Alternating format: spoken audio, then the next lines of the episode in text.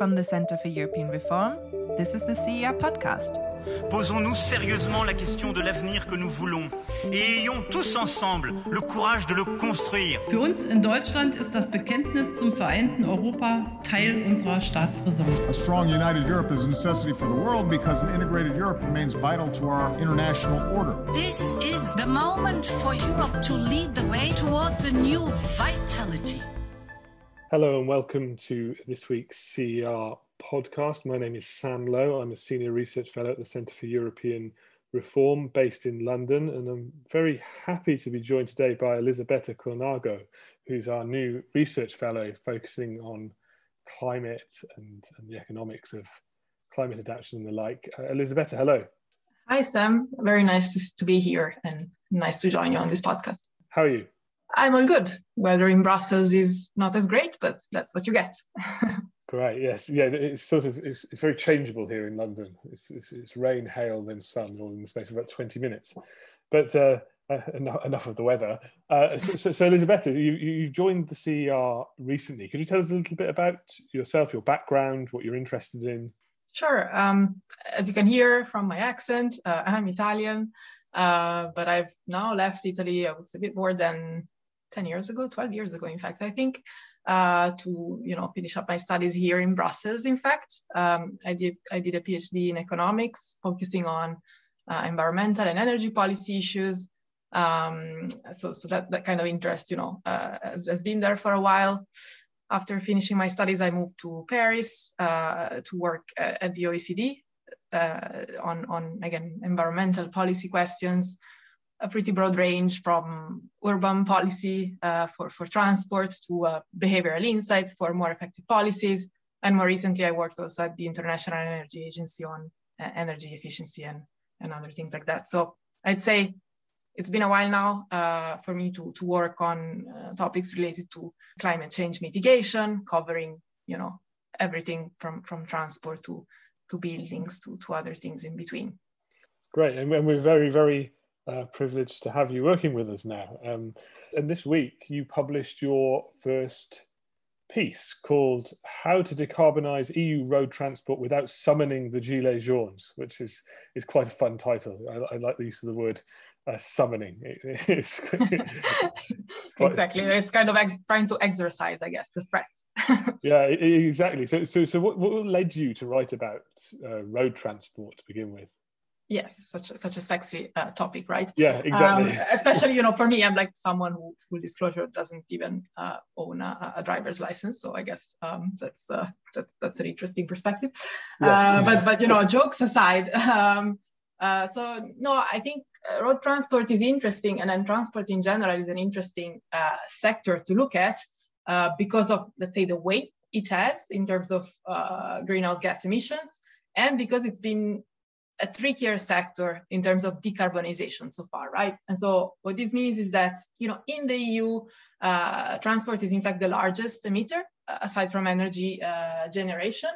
And it accounts for over 25% of greenhouse gas emissions. And in fact, this has not been getting better in the sense that emissions from transport are, uh, are the, the, only ones or the only sector which has seen increasing emissions since 1990. So the trend is not going in the direction we need, right, to meet uh, climate action targets. And so I thought, let's take a look at uh, what we need to do to reverse this trend and, uh, and, and, and try and you know, meet what are now more ambitious uh, climate action goals.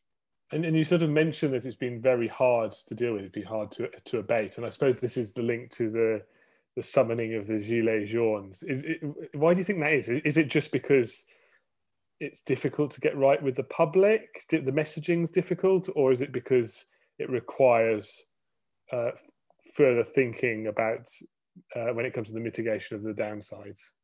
Yeah, that's a good question. I think there are several factors. So, on one hand, as you say, I think it's certainly a very sensitive issue with the public, right? In the sense that I think transport mobility is a is a very you know uh, basic necessity we have. We, we need to get to work. We need to you know uh, go go about town to, to go to school and then do our errands. And so, especially in areas where public transport is not you know as well organized or pervasive or, or, really there at all as a, as a decent option, then uh, we, we need to rely on, uh, on our own cars. And so any type of policy that tries to, to cut down emission by increasing the price of driving through, let's say, fuel taxes or carbon pricing, then that's obviously uh, a big no uh, politically. And, uh, and that's what happened, uh, you know, with the Gilets jaunes in France. And on, on the other side, I'd say um, there's also the fact that, you know, I guess because of this, the approach so far, both by the European Commission and by, by member states, has been to not use price signals as much to try and push forward a shift to, to lower carbon transport options and rather rely on uh, things like vehicle emission standards. So, you know, putting down milestones for automotive manufacturers to try and get their cars, design their cars in a more and more fuel efficient way. Uh, as, as but this is forward. going to change, right? And, and I suppose that's what you were looking at in your piece. Exactly. So we are at a bit of a, a crossroads uh, in a way, in the sense that precisely because you know the, the, the EU has just approved uh, these, these more ambitious climate action goals for 2030 and, and 2050, then you know there needs to be then a step change also in the policies we put in place to actually meet meet those targets. And the I would say most most important step change seems to be that uh, the Commission is suggesting to expand carbon pricing to cover road transport. Uh, what does this mean? It means that you know while so far there was not such a clear price signal on the emissions that we cause when we drive our car or our moped and so on, this is going to change if this proposal, uh, which is going to be tabled over the summer, is indeed approved by the member states and, and parliament. But of course, what this means is that there is going to be a, um, an increase, right, in the cost of driving. And so how to get that right? Uh, because on one hand, uh, from, from the economic point of view, it makes sense to have the polluters pay and to, you know, put a, a clear price signal on the pollution that one causes uh, while driving. But on the other hand, as we said, from the social point of view, from the political point of view, it's very difficult. And it's important to design this type of policy in a way that it doesn't hurt vulnerable households, particularly in areas where driving really is the only option to, to go about. How do, you, how do you even go about extending carbon pricing to transport? I mean, I suppose the obvious way is you just you just tax gasoline a lot. But, but I don't think that's the proposal here, is it? We were thinking about extending the emissions trading scheme Exactly, yeah. The, the, so there are a couple of things, let's say, on the table.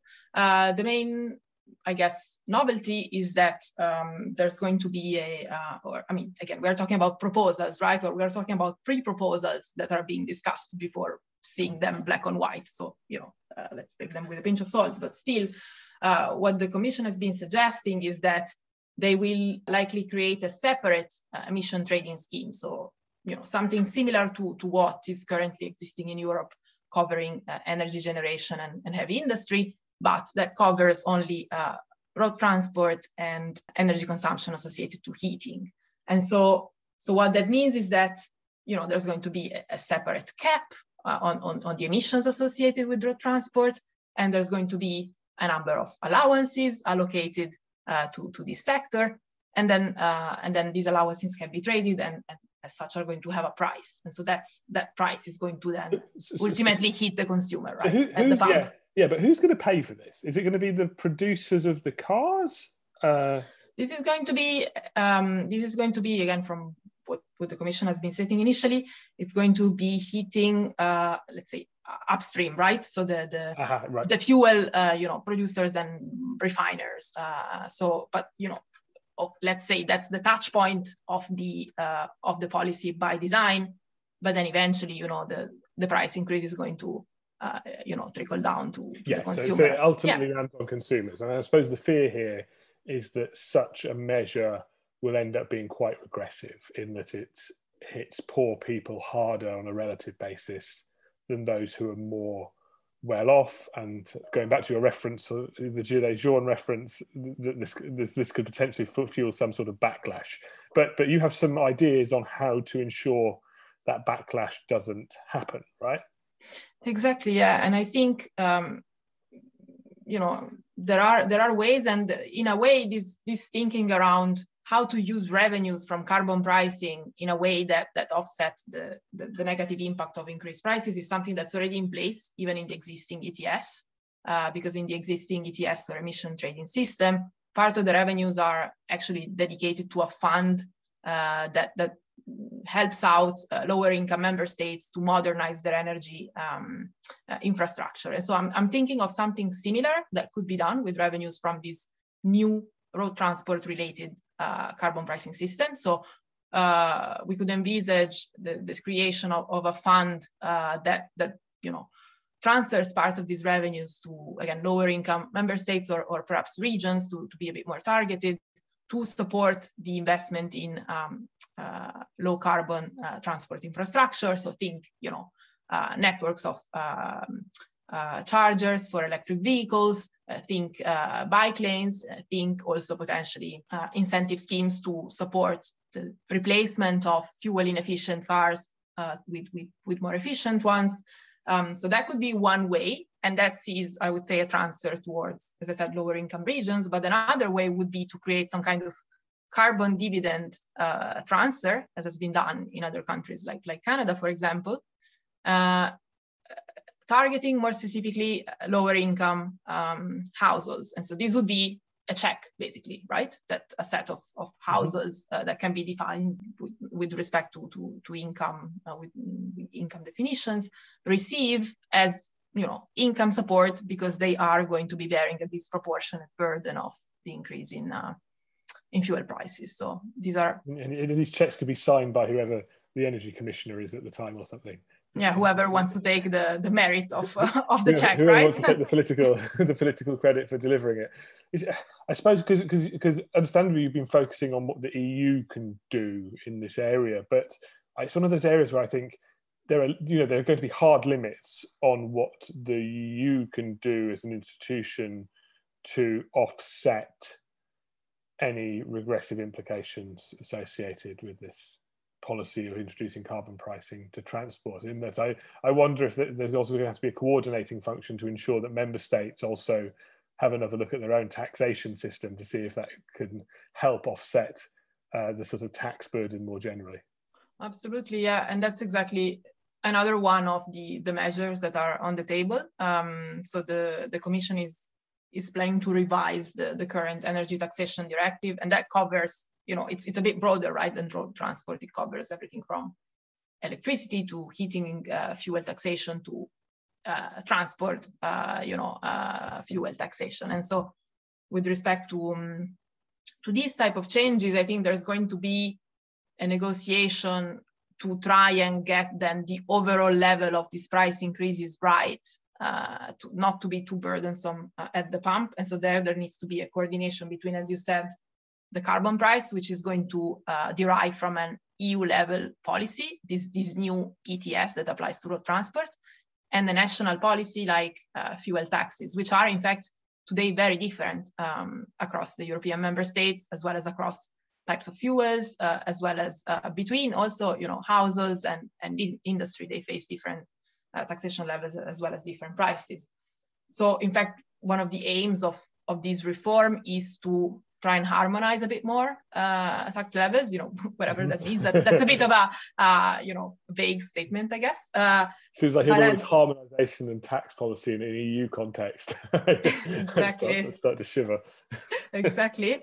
Um, but at the same time, you know, I think one point uh, that's that's going to be, I mean, on paper, an easy win, politically perhaps a bit tougher to, to, to work out, uh, is the removal of uh, hidden or not so hidden fossil fuel subsidies, right? Mm-hmm. Um, which are nested here and there in, in, in the various national fiscal systems. And that's, that's basically removing those uh, lower uh, fuel tax rates, which are uh, nicely granted to, to certain sectors, uh, from agriculture to other, you know, uh, specific uh, sectors of the economy that have managed to, to reap these, these nice discounts basically on, on the final fuel price. So, so those things basically have to go uh, yeah. if, if the polluter has to pay, right? Because this is ultimately the rationale of putting in carbon prices yeah. and um, And I suppose that's the big question, isn't it? So the, the EU is, you know, introducing carbon pricing probably to the to the road transport sector. Is it going to work? Are you optimistic? You know, do, do, do you do you think this is going to be a successful initiative when it comes to carbon reduction? Do you think they're going to manage the backlash, and it's and it, and it's going to lead to a greener tomorrow?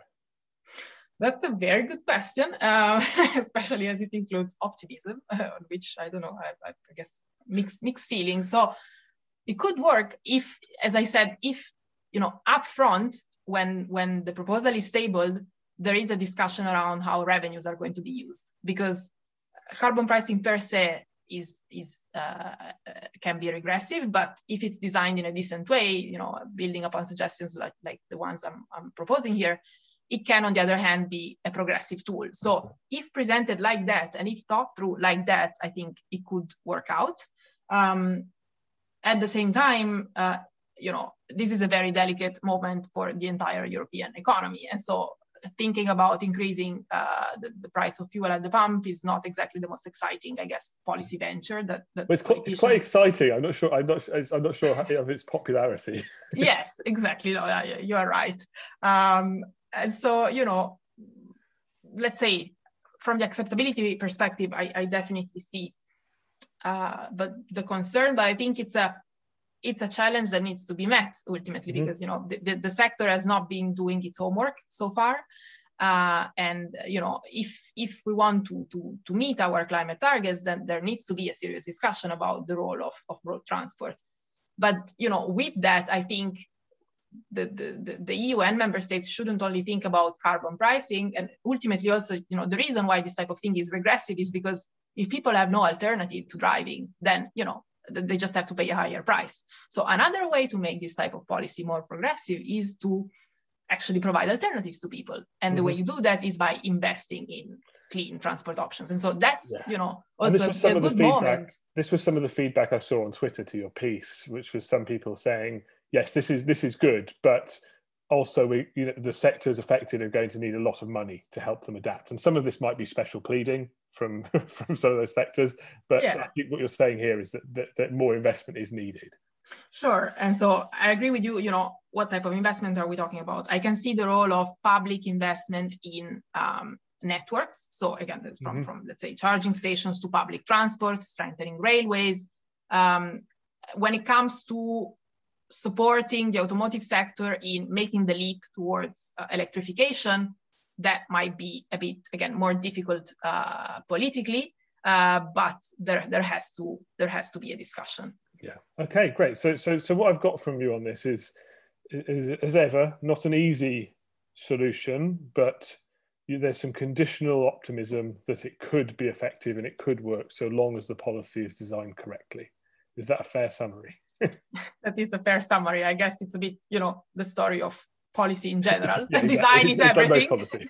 yes, but it's a fair summary. Okay. Thank you, Sam. So, so, so, so thank you. And and uh, uh, for people listening, if they haven't read the piece, they can find it on our website, and I would very much recommend having a look. Uh, before we go, there's just one more thing I wanted to ask you, and I know this is something you're going to be writing about in the future.